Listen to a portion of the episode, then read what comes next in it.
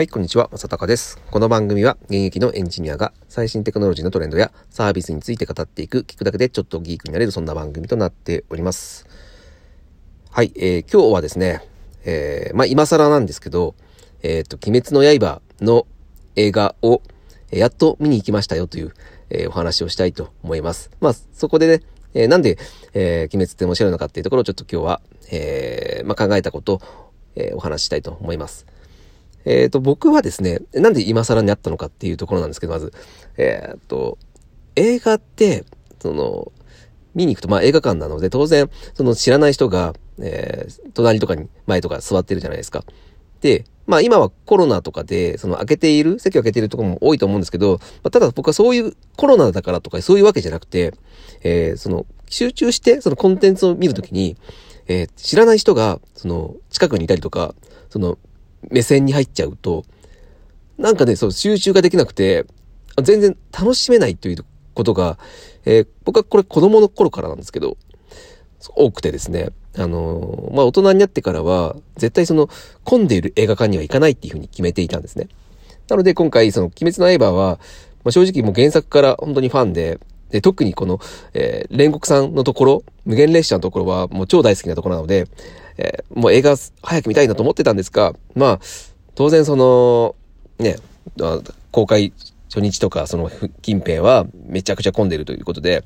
えー、まあ、うちの家族でその奥さんと子供は全員、あの、初日に見に行ったんですね。うん。で、ただ僕は、そ、こういう、そういうわけで、その、混んでる映画館に行きたくないので、あの、自分だけは見て、見てなかったんですよ。なので、まあ子供たちが、まあ面白かったよねって話を聞きながら、ああ、僕も早く見たいなという感じで、で、やっと、えー、まあもうそろそろです。もう終わり、終わる頃なので、えー、の、しかも平日ですね。平日の昼間だったら、まあ絶対こう、空いてるというところで行ってきました。で、まあ、本当にもう数人だらだら、もう、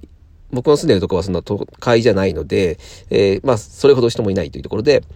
えー、非常に、え、快適な環境で見ることができました。で、えー、っと、なんかその煉獄さんが、えー、死ぬ場面、最終ラストシーンのところが、まあ非常に、その、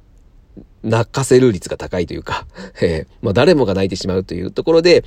えー、ね、あの、騒がれていましたけど、で、まあ奥さんからもですね、絶対泣くから、まあハンカチ持ってった方がいいよっていうふうに言われていて、で、結局僕はですね、えー、正直言うと、冒頭の、えー、結構冒頭からずっと泣きっぱなしだったんですね。まあ、それな、なんでかというと、で、僕は、正直言うと、その、煉獄さんが死ぬところが悲しくて泣くっていうわけじゃないんですよ。で、多分これはみんなもそうなんじゃないかなと思うんですけど、え僕はなんで序盤から泣いていたかというと、あの、その、炭治郎が、その、ね、家族に再会、夢の、夢の中なんだけど、えー、再会をして、で、ごめん、守れなくてごめんって言ったところ。で、そこから、その、まあ僕はもうそこから泣いてるんですけど、で、ただ、その、家族、夢の中で、いつまでも家族と暮らしていたいんだけど、まあそれは幻想だと。あの、辛い現実に戻るために、えー、この場にいたいんだけど、俺は戦わなきゃいけないっていうので、えー、自分の生き様を見せて、えー、そのね、家族を立ち、えー、置いていって、しかも、その夢から覚めるために、えー、自分の首を夢の中で切らなきゃいけないとか、まあそういったところ、えー、あがもう本当に、僕はだから生き様に感動してるんですよ。炭治郎が、もうすごく強い気持ちで、えー、だからもう、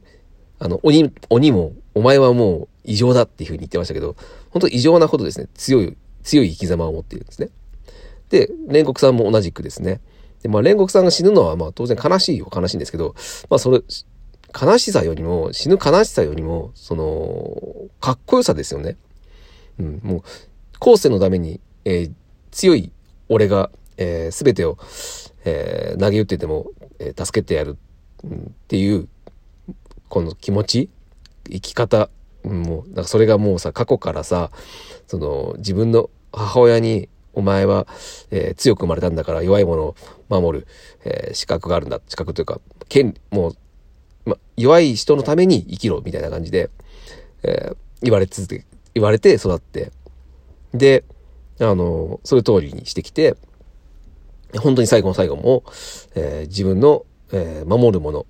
だから煉獄さんは死ぬんですけど、最終的には、やっぱ、あのー、その場にいた人間は全員助けた。処理も死なせなかったっていうところが一番かっこいいですよね。で、まあ、何よりも一番すごいのが、えー、やっぱその炭治郎とか、えー、未来ある、えー、鬼滅、えー、隊に対して、えー、自分の生き様を見せて、で、あれで本当に炭治郎なんかはもうその場で泣き崩れて、僕たちは、えー、無力だと。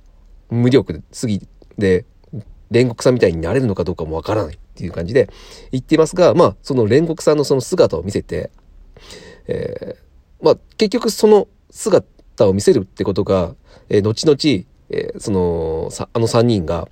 主人公のあの三人が、えー、強くなった、バネになったっていうのはもう、あのこの原作見てる人は分かってると思いますが、まあ、僕はだから、あそこの場面が、その、鬼滅の刃の中で一番好きなんですよ。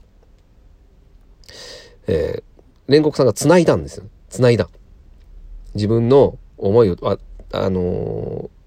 鬼滅の刃の一番の見どころって、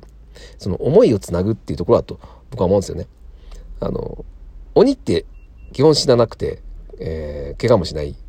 ですけど、まあ、人間は、えー、脆いと。うん。あの、ね、腕取られたらもう、ね、腕切られちゃったら腕が復活することもないし、片目潰れたら片目もなることもない。めちゃめちゃ弱いんですが、えー、繋ぐことができるっていうところですね。後世に繋ぐっていうところですね。で、鬼はまあ一切それは、そういうことはしないんですよね。自分が一番なので。なので、人間の繋ぐところ、うん、その、繋ぐ生き様っていうところに僕はずっと感動しっぱなしで、えー、もう序盤から、えー、ね、その炭治郎も子供なんですけど、えー、まあ、自分がやらないと、えー、後に繋がらない。で、今まで、えー、戦ってきた、その、鬼滅の人たちにも頭が上がらない。ということで、あの、まだみんな、未来のために、えー、未来の人間につなぐために、えー、自分の命を張ってるっていうところの生き様が、えー、すごく僕は感動していて、まあみんなもそうなんだろうと僕は思っていて、だから、鬼滅の刃の今回の映画の、えー、泣きどころって、えー、煉獄さんが死ぬところじゃないんだ。まあ、炭治郎と、えー、煉獄さん、